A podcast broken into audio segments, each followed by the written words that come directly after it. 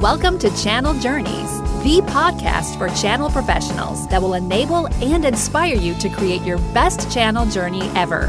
Meet and learn from channel experts who share authentic stories of their channel victories, defeats, and lessons learned along the way. Here's your host, Rob Spee, a channel chief on a never ending quest for channel knowledge and adventure. Hey guys, welcome to Channel Journeys. This is Rob Spee, your host of this podcast and CEO of Channel Journeys Consulting. We've got a fun guest today. His name is Karl Palachuk, and he, I would say, is the doctor of IT consultants and MSPs who want to improve their business. So Karl's mission in life is really helping what we think of as the MSP community, help them become better MSPs, help them become better partners for their vendors and we talk a lot about the makeup of these guys, who they are, their new entrants that are coming on board, and what they look for in a vendor. So if you are a vendor that's looking to grow an MSP channel, or if you're an MSP yourself, you're going to find this really interesting. Karl does his work through speaking engagements, through coaching. He's got a membership community. You'll see him at a lot of events. He does his own coaching and he has classes and seminars that he puts on. We talk about all of that in this podcast, a lot of great material. So let's just jump right into it. Here we go. Hey, Karl, good afternoon or maybe good morning. How are you doing? Very good, as always. Are you in Sacramento now? Yeah. That's home for you. Yeah, so okay, you can see. Uh, I know this is audio, but in my background, I have a mural with the beach scene, and you know, this is kind of my my relaxation place at home. I like that. I was going to say it's very relaxing. I kind of either want to kick back on the beach or grab a surfboard and, and go catch a wave. Chair back here where I can just hang out and read and the meditation chair. Well, you need that after being on the road so much. So, where were you actually born? I was born in North Dakota, but moved. I think I was three. We moved to Washington State, so I was okay. raised in in Eastern Washington in a town called Yakima. Yeah, Yakima, which is now wine country, right? Well, I I can never think of it in those terms, but maybe not Napa Valley. I've heard people call it that. I live so close to Napa that you know when I look around here, we have Napa and Amador, and we have we have real wine in California. So, well, yeah, you can be a wine snob now that you live down in California. Carl, you and I got a chance to meet. Harry Brailsford introduced us. We met at the Channel Pro SMB forum, which was just a month ago. And when we talked, I was impressed by how many different things you are doing. So when you meet someone, how do you describe yourself and what you do? So my short answer is that I train IT consultants and, and I help them to be better at the business part of their business. Okay. So it's short enough that if people have absolutely no interest, they can nod and say, okay, great. And, you know, how about those bears? well, that is a great short intro of what you do. And then they ask, well, how do you do that? Right. Well, so then the answer is, well, so I write books, I speak at conferences, I put on trainings, you know, I do audio programs, you know, I do a variety of things in support of helping IT professionals. Right. And those IT professionals, would you say for the most part they are MSPs? Yes, or at least they might become MSPs. You know, okay. there's a lot of people who, you know, it's interesting. We're in an interesting era in our industry. Five years ago, eight years ago, I would have said, yes, they're MSPs. But today, a lot of people who were in the industry 10 years ago have either retired or gone out of business in the recession or have just you know decided to leave altogether for whatever reason mm-hmm. and so we have a new influx of people who if you're 18 or 20 years old or 25 and you're starting your first business you have no idea what msp is that that term by itself means absolutely nothing. And so you think you're a computer consultant. You might even have heard about flat fee pricing, but you're essentially a break fix IT professional. And so a lot of what I'm trying to do, you know, in the last couple of years and the next couple of years is to basically bring those people into the fold because they don't know they don't know anything about who distributors are, who the vendors are, what products they should be selling. You know, there's a whole bundle of services that you have no reason to know if you just connect with seven other people who do what you do on Reddit and you try to figure it out yourself. So this is really interesting. You're telling me that there is a whole fresh breed of 20 somethings jumping into this game and setting up IT consulting companies, but almost like, break fix shops? Yes. In some ways, it's almost like going back 20 years. When you look at some of the Facebook groups, you see people asking exactly the same questions as people were asking in Yahoo groups in 2000 you know what are you using to remote access? How you know what's what's your favorite antivirus? You know who are you reselling for cloud services right? I mean it's literally the same questions again they don't know what the term rmm means. They don't know what the term psa means. You know we like any other industry we have our own terminology. And so it, you don't know what you don't know. And there's always people turning 18 20 25 graduating from high school, graduating from college, and deciding to get into this industry. And for the most part, we have made it a little hard for them to find us because we have so much industry specific terminology that they have no reason to know. Well, this is going to be an interesting conversation. So I'm seeing it from the other perspective where the 20 somethings are forming software companies. You know, it's gotten so easy for them they learn some coding. You got low code, no code development. You got free infrastructure with Microsoft's program. Everything is out there for you to launch a company with very low cost, and you can just pick a target niche and start developing a software. The challenge then becomes okay, I built it. Now, how do I sell it? Right. And so we've got two ends of the spectrum that need to meet in the middle and find each other exactly and help help your break fix guy learn how to sell solutions that our other 20 somethings are building Exactly. So yeah, it's a great time to be in this industry. And and I think there's never been a better opportunity. You know, there's so many options available today of new things mm-hmm. to sell and new markets emerging and it's amazing. It really is. At the show, one place I wanted to start was at the show. You talked about what did you just? How did you describe it? I'm trying to look at my notes right now. The presentation that you gave. What was the title of that? Welcome to the exponential century. That's it. You talked about exponential thinking. For people who weren't at your presentation, what do you mean by that? And why is that important to what we're talking about? So, exponential thinking is literally acknowledging that we are no longer in an era where we can think in a linear fashion. You know, human beings evolved with linear thinking, right? There's the bear. I need to run in the other direction. I'm in the middle. Okay. You know, it's literally a straight line away from the bear or towards the food or whatever. But we have not just in computers but in many other industries exponential growth in artificial intelligence big data you know robotics lighting. You know there's so many things where the growth has been gradual for a long long time and that that you know hockey stick curve that everybody talks about people think they're at a certain point in that the rocket's you know beginning to tip its nose up um, and what they don't realize is that the growth does double every year, every year, every year. And so we're farther along in the hockey stick, in that growth rate than most people realize for all of these technologies. And I told the story about the growth of indexing the Human Genome Project, right? And uh, Ray Kurzweil, after seven years, they got to 1%. And people said, wow, you know, this is going to take us 700 years. And he said, no, if we're at 1%, we're almost done. And I love that story because if you think about things doubling, you know, in our industry, it's easy to count by, you know, factors of two because it's what we do, right? So you go from one to two, four, eight, 16, 32, 64, and then you pop over 100%. And he was absolutely right. Six years later, we finished cataloging the human genome. And so I love the phrase if we're at 1%, we're almost there. And I think people really need to embrace that, you know. But you hear all the resistance about, oh no, driverless cars won't happen in my lifetime.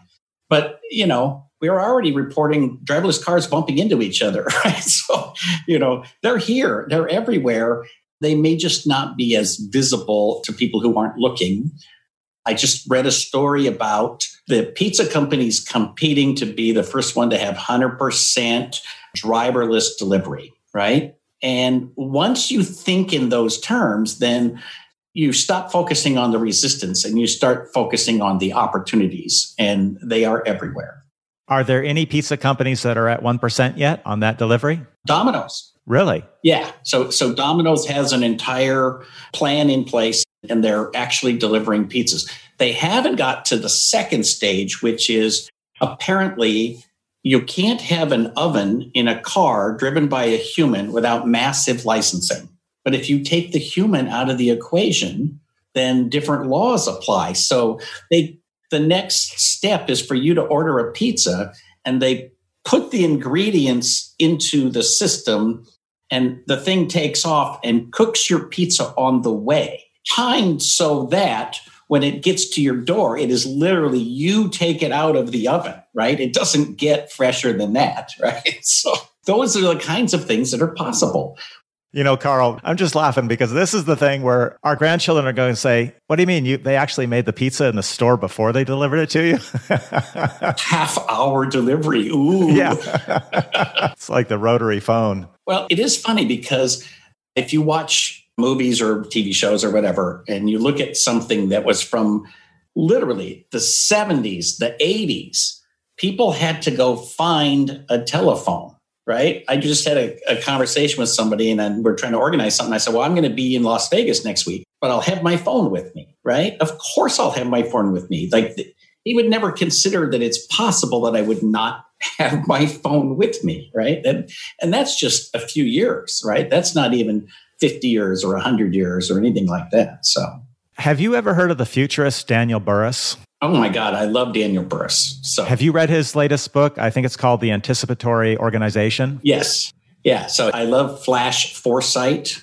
Yes. Yeah, truly great books. So, um, I'm waiting yeah. for my copy to arrive. Oh my gosh. Yes. Well, you will love it. it's, yeah. You know, he has all these great stories. One of the best lessons from Daniel Burrus's work is that all of this technology, all of the future has already been created right? That there's there's things that sit dormant for decades before they become practical. And so if you think about whatever whatever technology is going to change the world in 2020 it's already here like somebody is building it and and prototyping it and trying it out with friends and as soon as it becomes commercially viable boom it will be everywhere and so you know it's really not that difficult to think about the future so, you know, and uh, again, driverless cars. I this morning was talking to somebody about, you know, I'm considering getting rid of my car altogether. Hmm. It's the beginning of April. I put on 710 miles on my car so far this year. So it's like, why am I making car payments and insurance payments? And right, I'm going to Lyft everywhere. I'm going to go to Vegas. I'm not going to rent a car. I'm going to use Lyft. Right. And so if you think about what it means when people stop having their own cars. You know, you push a button and the driverless car shows up and takes you somewhere, but it doesn't have to park at my house. Think of what I can do with my garage. Yeah. About architects yeah. having to design houses where they no longer have the garage as the most visible feature of the house. Right, right. So architecture schools have to change to train people how to create the world that they know for a fact is coming into existence. Yeah. And along those lines, I wonder what we should be anticipating in the channel. Obviously, we're seeing the impact of the cloud and artificial intelligence, the fact, like we were just saying, it's driving the birth of tons of new software companies. One of the things I'm seeing is this convergence of the channel. And I was chatting very recently with Craig Schlagbaum from Comcast, and he was talking about this, and he's seeing it with his channel partners and seeing a convergence. And I think those are coming from the agent perspective who are becoming more like MSPs. We have VARs who are converging to become looking more like MSPs.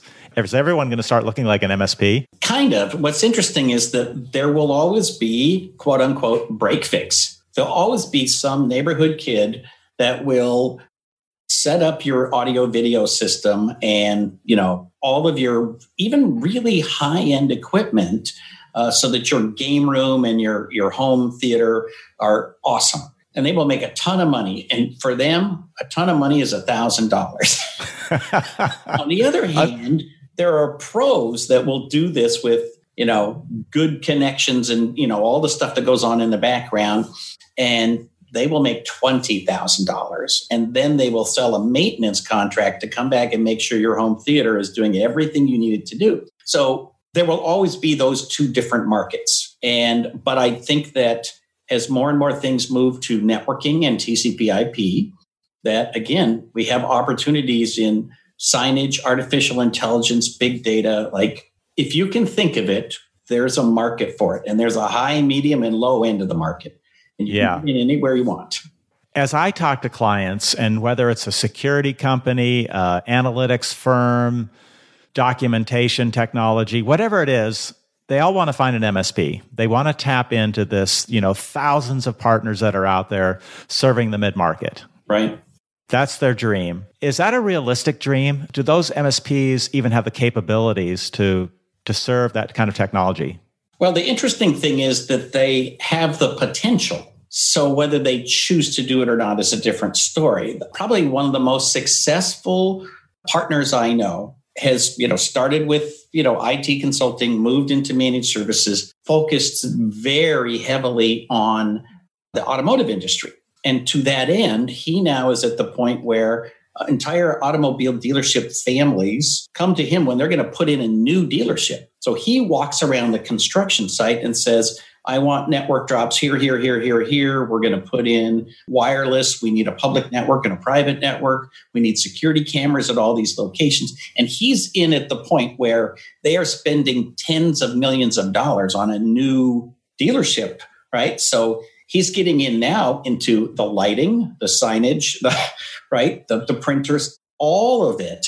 And it's mostly because he looks at it from quote unquote technology and he doesn't care what the technology is. He wants to own it if it's technology in a car dealership.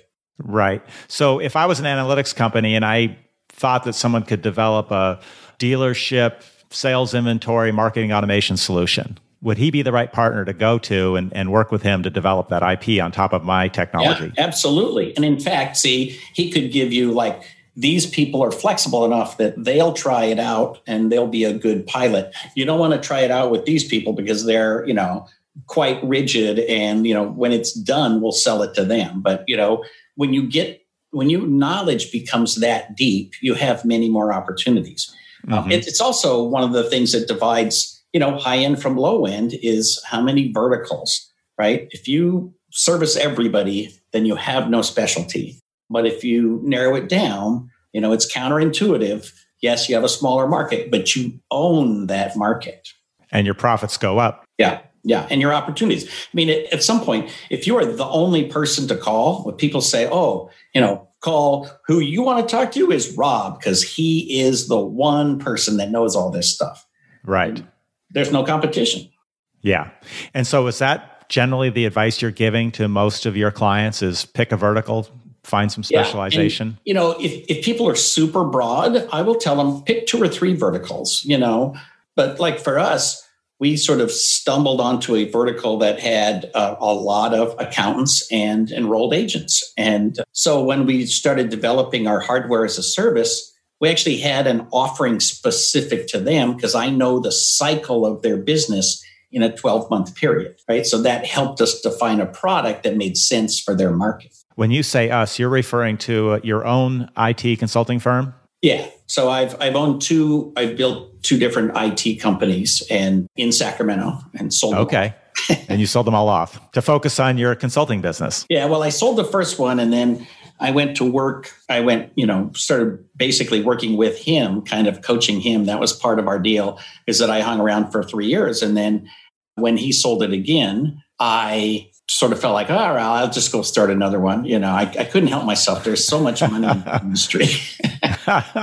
so do you, are you, do you think you could be lured back in again with all this opportunity? I'm afraid so. I, I have to fight it. I was at, I think it was either that Channel Pro event or then I went off to CompTIA. I went to Robin Robins and then I went to CompTIA.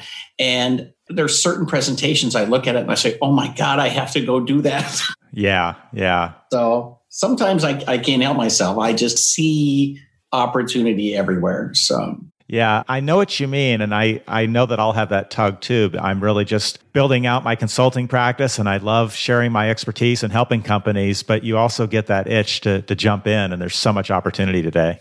At the end of the day, I, I sold my last business because I literally I wanted to do this world tour in 2017. And so I had to be done with it and out enough to go on the road. And I, you know, I could have hired an employee to take it all over and all that, but I just decided that you know you you you can't have two masters you know so it was better for me to be completely out and but you know the good news is i have several people i work with that they call me in for bigger projects or some management that kind of stuff and so i get to stay in technology enough to actually you know continue to to gather up those client stories uh, you know good bad or indifferent Right, right. When you're working with, let's say, the higher end of the MSP world, what are the biggest challenges that they are facing that you're helping them with? Well, what's funny is, you know, when people, in for me anyway, the higher end is, you know, five, ten million dollars and above. Um, mm-hmm. A lot of their challenges are around trying to wed themselves from the standard operating procedures and the culture that got them where they are because they need different stuff to get to the next level. And, you know, assuming that they're not trying to just place themselves to be sold in this, you know, mergers and acquisition frenzy we're going through. Right. You know, assuming that they want to actually grow their business and continue to double, it's harder to double from 10 to 20 million than it is to double from, you know, 500,000 to 1 million. It's almost easy. You know, I'm not saying it's easy, but it's almost easy to go from 500 to a 1000000 mm-hmm.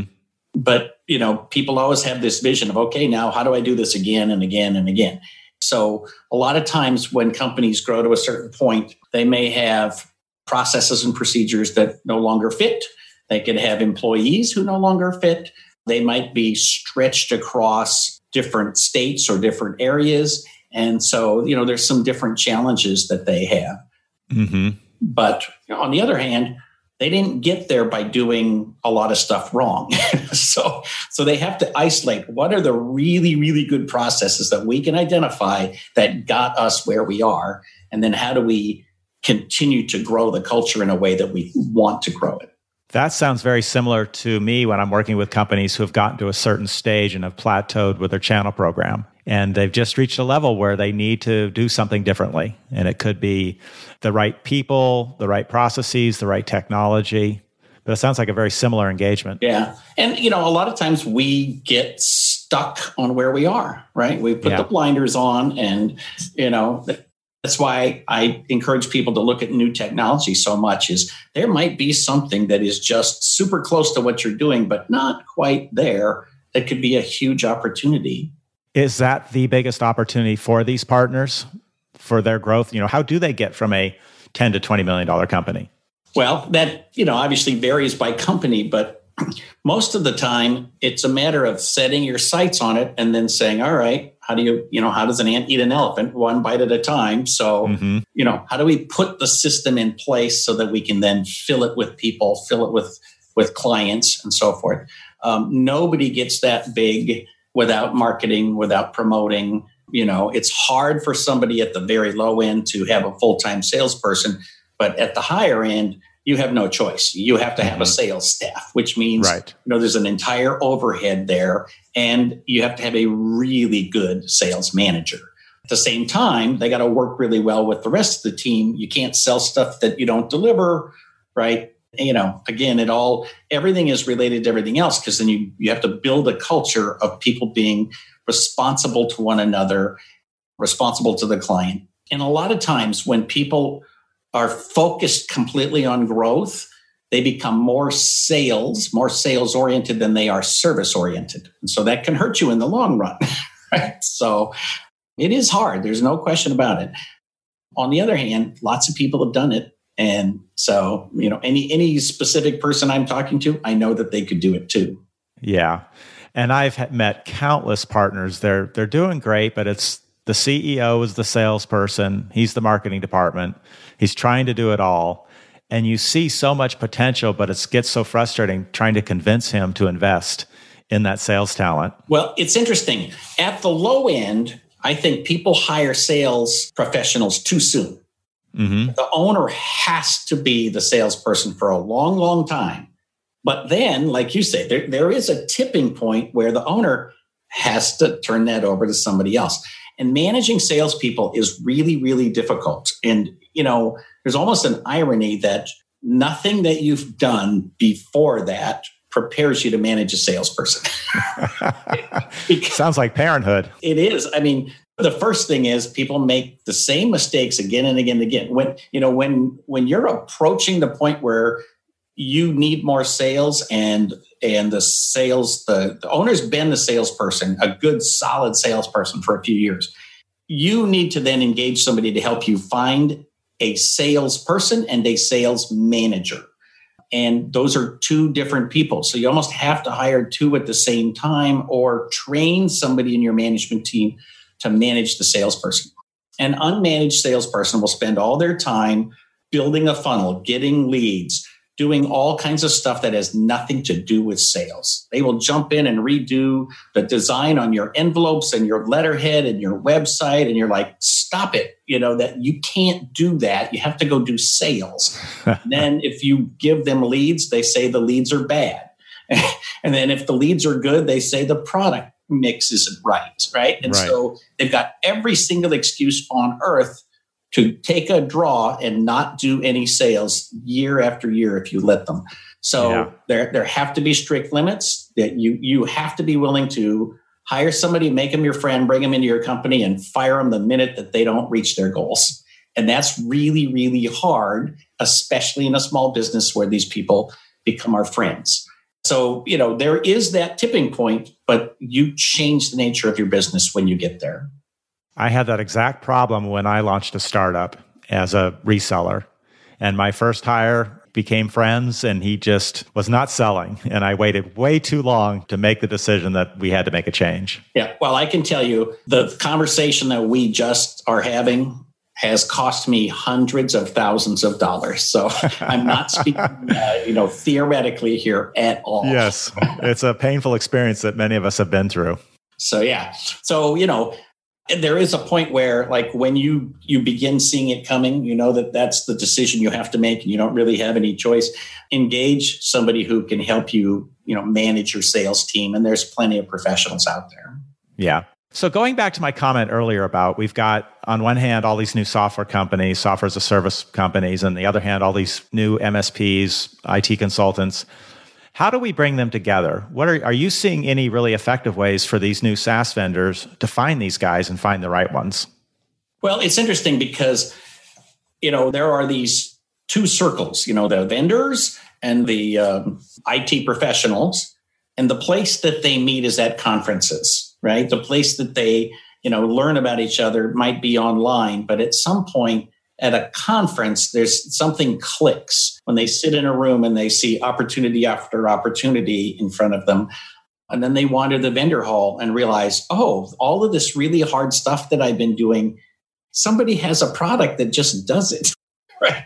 And then they got to figure out how to make money with that. And so, you know, there's a circle of products, there's a circle of IT pros, there's a circle of events, and then there's the online communities. And they got to get all of those working because you can get fired up at a conference, but if you go home and get overwhelmed, well, then you don't make any changes. Uh, you and I were talking before about you know finding mastermind groups, finding people that you can trust. You know, one of the problems with online communities is that on the internet nobody knows you're a dog. Right? Remember that old New Yorker cartoon?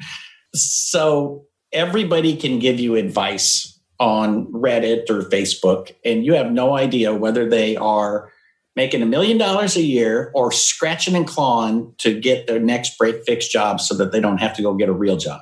Right. Any conferences stand out for you where you've seen really good matching taking place? So it's interesting. There's I go to so many conferences, right?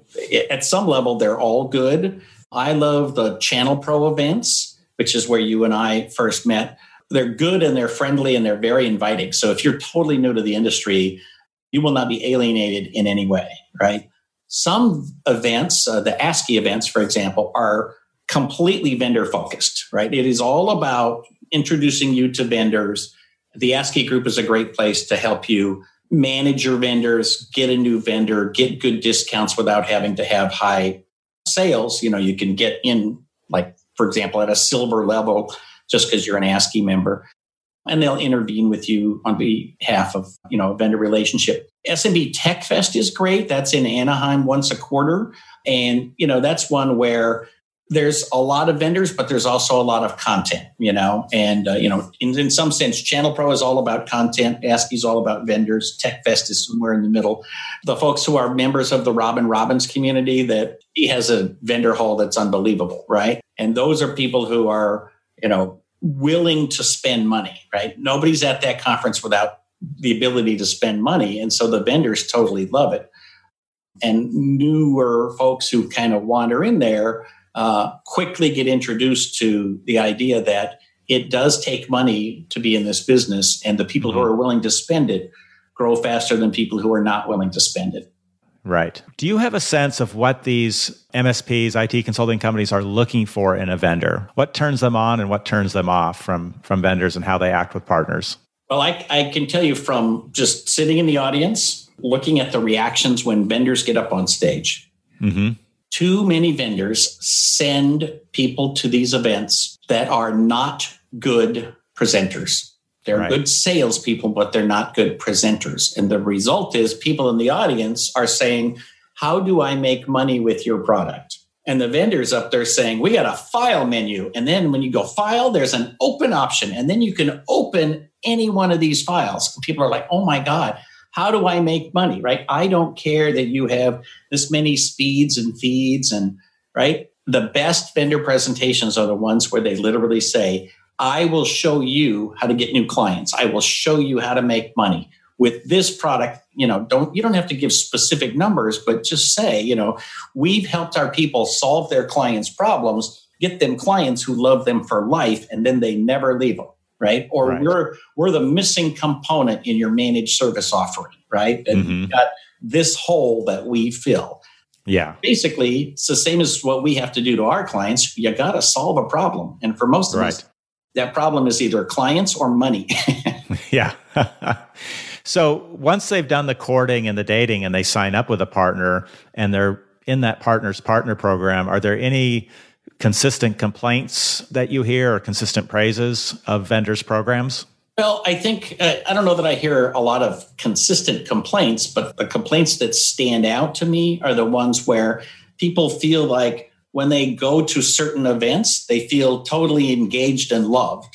Then they get back home and nobody answers the phone. And, you know, the, the, hey, the, the promises, even for simple things like, you know, MDF funds or literature, like nobody responds to them. And, you know, it's sort of like, I don't know what the internal workings are at the channel partner events, but my suspicion is that people are not giving given the right incentives to actually close the deal with the IT service providers.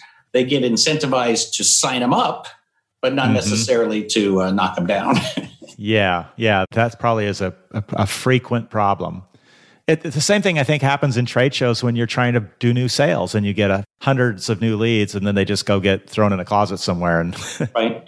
Well, it's also the case that sometimes when you lead with a certain thing, you know, Intel used to always have this deal where you go sit through a day of training and we'll give you a the latest processor, which is you know five six hundred bucks worth of you know product. Well, if you lead with a freebie, even if it has a lot of value, that's not necessarily connected to an activity that gets you to go out and now sell 10 of these a month, right? And so sometimes there's a disconnect between what they do for lead generation and what they do for trying to get people to actually engage. I've been involved in more than one lead generation program where if the metric is new partners signed up, they're hugely successful. If the metric is new partners who actually sold something in the first year, well, they don't necessarily meet those requirements. And, and part of it is the lead gen was focused on freebies and warm bodies rather than on performers who are actually going to embrace the technology. I have stepped into several channel chief roles where the predecessor must have been measured on signing new partners because I step in and we have hundreds and hundreds of partners who are doing nothing. And then right then we have to step in and trim down and find the ones who are really willing to invest. Right. Well, it's funny. So I remember I will not name the company, but I did a did a big roadshow with the company one time, and uh, their goal was to get hundred partners, and we signed up eight hundred partners. And then they came back and said most of these people are not selling anything, and I'm like, that was not my job.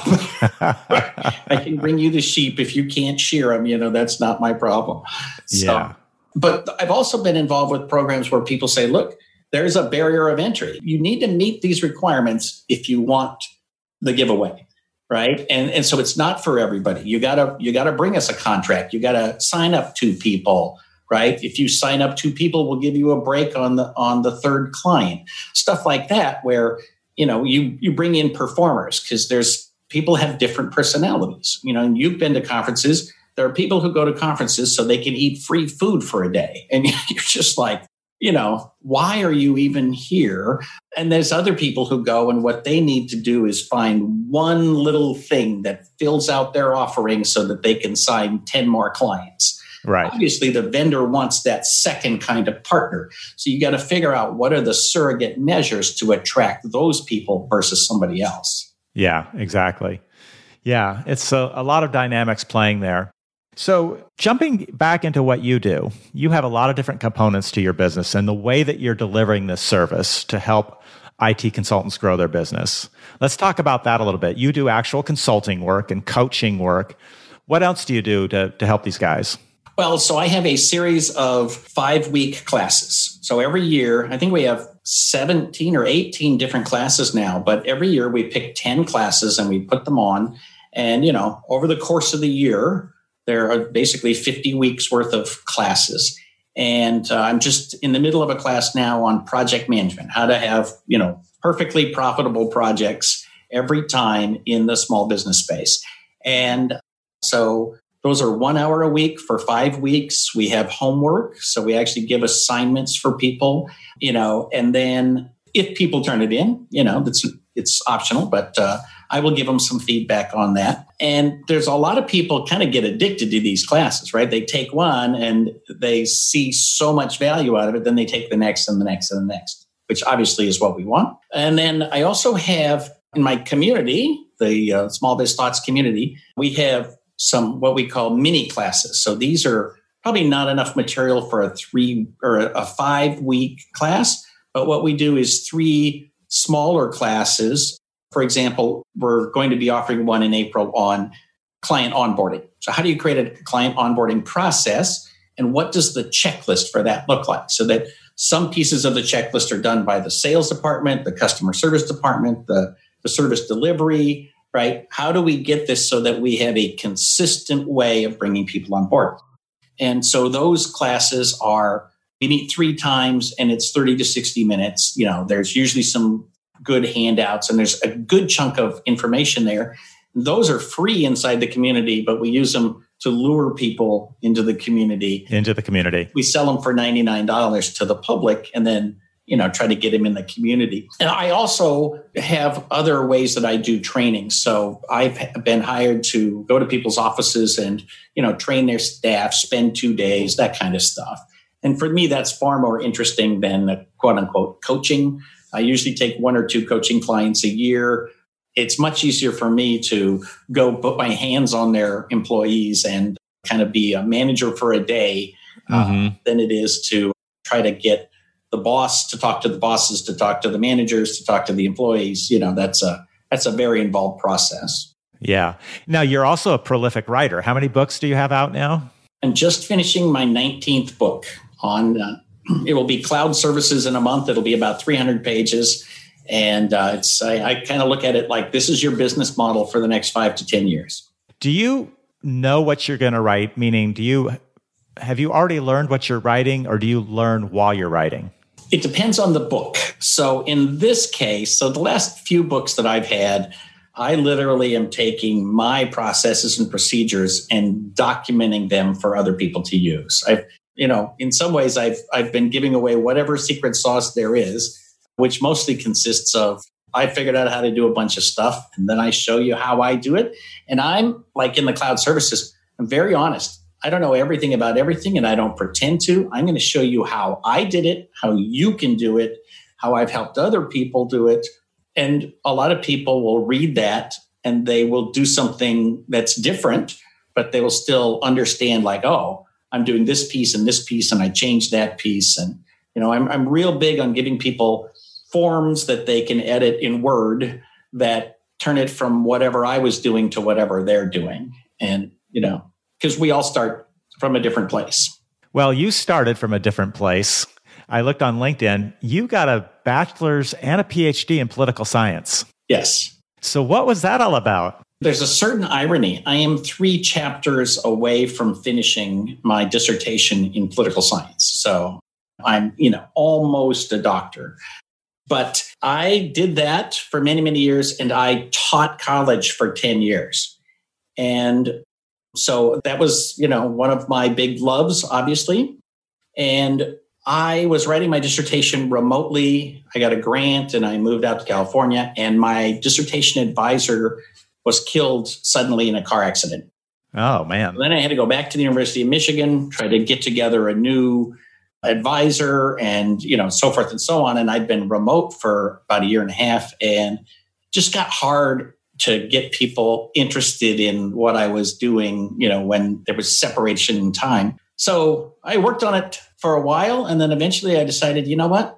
I'm just going to go get a real job and you know if i come back to it i come back to it. And i'd always loved computers. So i, I bought my first VIC-20 in 1982 and then when I went to graduate school in 83, I got a Commodore 64 and I, you know, worked my way up from there.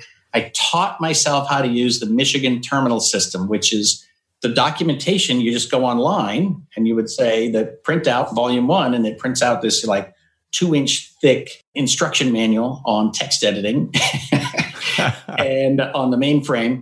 And I taught myself how to use the Michigan terminal system. And so I'd always loved computers.